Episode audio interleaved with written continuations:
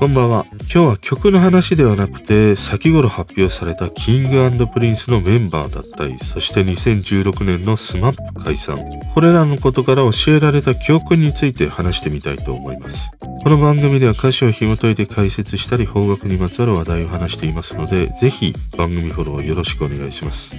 多くの人が10月31日付でタッキー退任の報道に驚き、その4日後にキングプリンスメンバーだったりとダブルインパクトでもう立ち上がれなくなるというね、ファンの人、また一般的なね、彼らを応援していた人、多いのではないでしょうか。俺もこの報道を受け、キンプリ5人の謝罪する動画を見たとき、あの苦々しいね、スマスマでのスマップ5人、彼らの謝罪の時を鮮明に思い出しました。大きさの大小はあれど、彼らがグループで見れなくなるという喪失感はさ、しばらく続くんだろうなっていうね。俺は未だにね、スマップ解散の喪失感の残り香みたいなものがあって、ちょっと元気が欲しいなという時はスマップを聞き、ほっこりしたいなと思った時は、スマップ5人旅を見るということで、このぽっかりと空いた穴をね、補修しながら日々を過ごしております。ということで今回はこれら一連の報道から教えられた教訓について話していきます。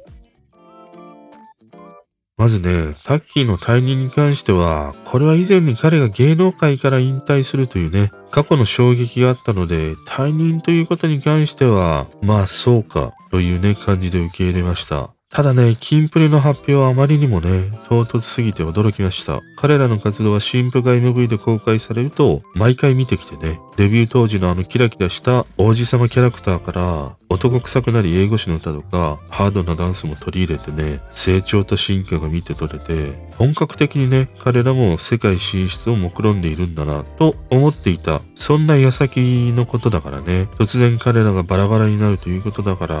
やっぱりね、驚きでした。そしてもう一つね、すごく残念に思ったのが、岸優太と平野翔の言葉でした。二人の言葉は、今のこの日本のアイドル界の限界みたいなものをね、突きつけられた感じがあって、やっぱり未だ日本はそうなのかというね、思いがありましたね。K-POP がこれだけ流星を誇り世界で活躍している声が届く中にあって、なかなかジャニーズからはそういうものが聞こえてこないというね。まあ最近だとトラビスジャパンがその先陣を切ってというのはあるんだけど、まだまだ未知な感じのものだったりもするからね。そんな今回、このキンプリのメンバーだったり、そしてスマップの解散から教えられた教訓ということなんだけど、一言で言うとね、所詮人間は感情で動いているということなんだよね。実力や能力主義でそれらがあれば上に上がれる。人に認めてもらえるというものにさ、溢れてるんだけど、今回の一連の騒動ね、すべて鵜呑みにするつもりはないんだけど、スマップ解散の時からの流れをね、想像するに、結局はこのジャニーズ事務所内部で起こっていることというのは、様々なね、企業内で起きている権力闘争であるとか、政治家の政党内で起きている派閥の構造と何ら変わりがなくてね、能力があれば認めてもらえるという、この一点突破的なものではないということことなんだな、と思いました。このジャニーズ内部で起きていることというのは想像の域を超えないんだけど、ただ、一般の企業内で起きていることなら体験したりね、その当事者から実際の話を聞くなどして自分自身が経験してきたりもしたから、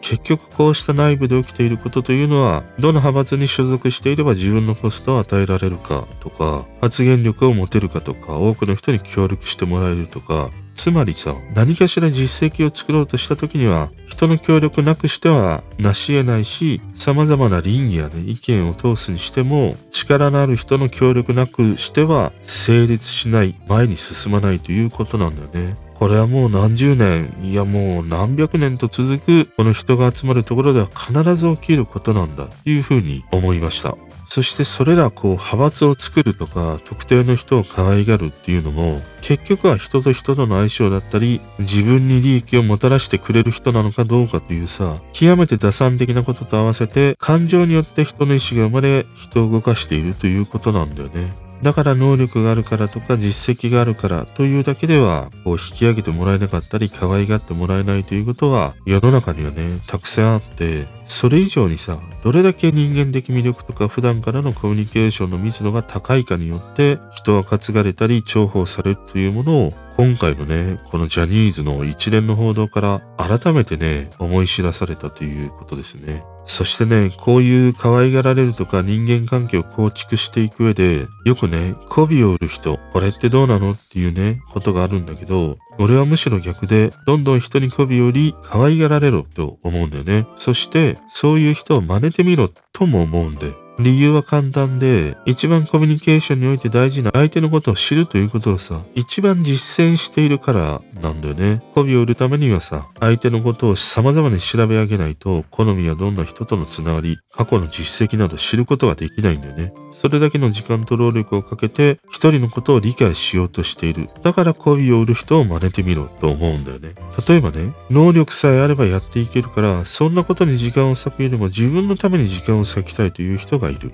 でもこれってさ、機弁にしか過ぎないんじゃないかと思うんだよ。嫌なことから逃げているにしか思えないんだよね。一番面倒で厄介なこのコミュニケーションから逃げて自分の中にだけ閉じこもって居心地のいい場所を選んでいるにしか過ぎなくてさ。結局そんな感じに言う人は自分のために時間を割き努力したとしても頭半分程度しか出ていない中途半端にしか過ぎなくてねいくらでも買いが利くというさそういう存在にしかねなり得なかったりするんだよねこれがさ、大谷とかね、羽生くんとか、もう頭10個出ています。こういう人たちが初めてね、実力で周りを黙らせるということが成立するぐらいのもので、ほとんどの人はさ、頭半分程度の出方で周りから認めさせるっていうことは、やっぱりなかなか難しいんだよ。そしてね、この頭何十個も飛び出ている人というのは、もちろんその能力がね、圧倒的に高いというものもある。それと合わせて、自然とコミュニケーション能力にも長けているということなんだよね。だから協力してくれる人が現れて、自分の力がどんどんどんどんこう発揮され伸びていくということでもあってさ。これは芸能界も同様で長く活躍している人っていうのは、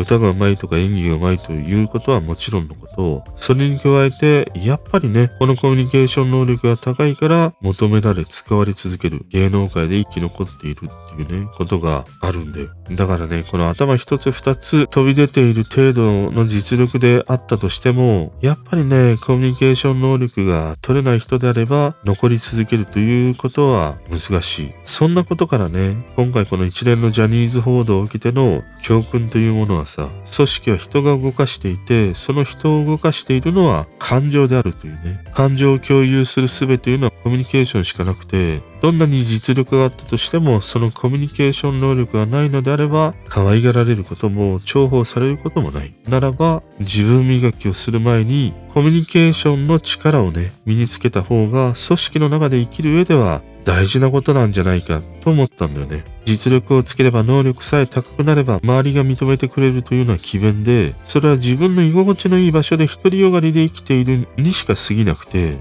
その身につけてきたものを認めてもらうにはさ、やっぱり人の協力とかつながりがないと何ともならないっていうことなんだよね。そしてね、自分の成長とともに、この組織や集団の器が自分にはね、小さく思えた時というものがあるんだけど、そういう時って結局2つの選択肢しかなくて、外に出るか内部を変えるかということなんだけど、今回のキンプリのメンバーは外に出るという決断をしたわけだよね。これが正しいとか間違っているとかではなくて、本人たちが決めたということが大事で、俺なんかもう見守るしかね、できないんだけど、今までのように芸能の世界が使ってくれるかというと、やっぱりそこはね、難しいと言わざるを得ないんだよね。あのスマップの時のようなさ、ドッキン法うんぬんとかね、そういうことではなくて、長い時間、ジャニーズ事務所という企業が積み重ねてきた実績やエンタメのノウハウ、人脈、それらがあったからこそのキンプリがデビューし、多くのファンを獲得できたというものがあるからね。それはね、やっぱりジャニーズという看板があったからこそ、成立していたということでもあってね。今後、この元ジャニーズ事務所所属とかね、元キングプリンスというね、この元というものがね、ついて回ると思うんだけど、この元がついている間というのはさ、なんとなく飯は食えると思うんだよ。でも、この元が外れた時に、本当にジャニーズ事務所を辞めて一本立ちしたということになるんだと思うんだよね。このね、元というものが取れた時に、もう孫悟空がさ、スーパーサイヤ人からね、もうわけのわからないスーパーサイヤ人ゴッドとかさ、ブルーとかさ、もうそんなわけのわからないものさえ超越して芸能史に残るアーティスト、そんな存在にね、なれるんだと思うんだよね。で、自分ならこういう二つの選択肢があった時にどちらを選ぶかなっていうふうに考えると、俺自身もやっぱりね、外に出ると思う。内から帰るとなると、一度壊してから作らないとならないわけでしょ外に出て作るのはゼロから始めることができるからなんだけど、そこにはね、想像以上の大変さが待ち受けてると思うんだよね。でも苦しさの中に自分たちで作り上げていくという楽しさも必ずあるからね。なんか中居君のようにさ、体を壊してしまってからでは遅いので、体調に気遣いながらね、彼らの今後の活躍というものを期待したいなと思います。ほんとさ、元気があれば何でもできる。だからね。もうタッキーもさ、猪木のね、大ファンだったりしたからね。ということで今回、ジャニーズのね、報道を受けて皆さんはどんな風に思われましたでしょうか？この方角ではお便りや感想をお待ちしてます。概要欄のリンクからお願いします。またインスタや LINE のオプションを開設しているのでフォローや参加いただけると嬉しいです。そしてね、この歌詞がいいんだよというようなね、おすすめの曲などありましたら、Twitter やインスタの DM でいただけるとね、嬉しいです。今日もお付き合いいただきありがとうございました。それでは。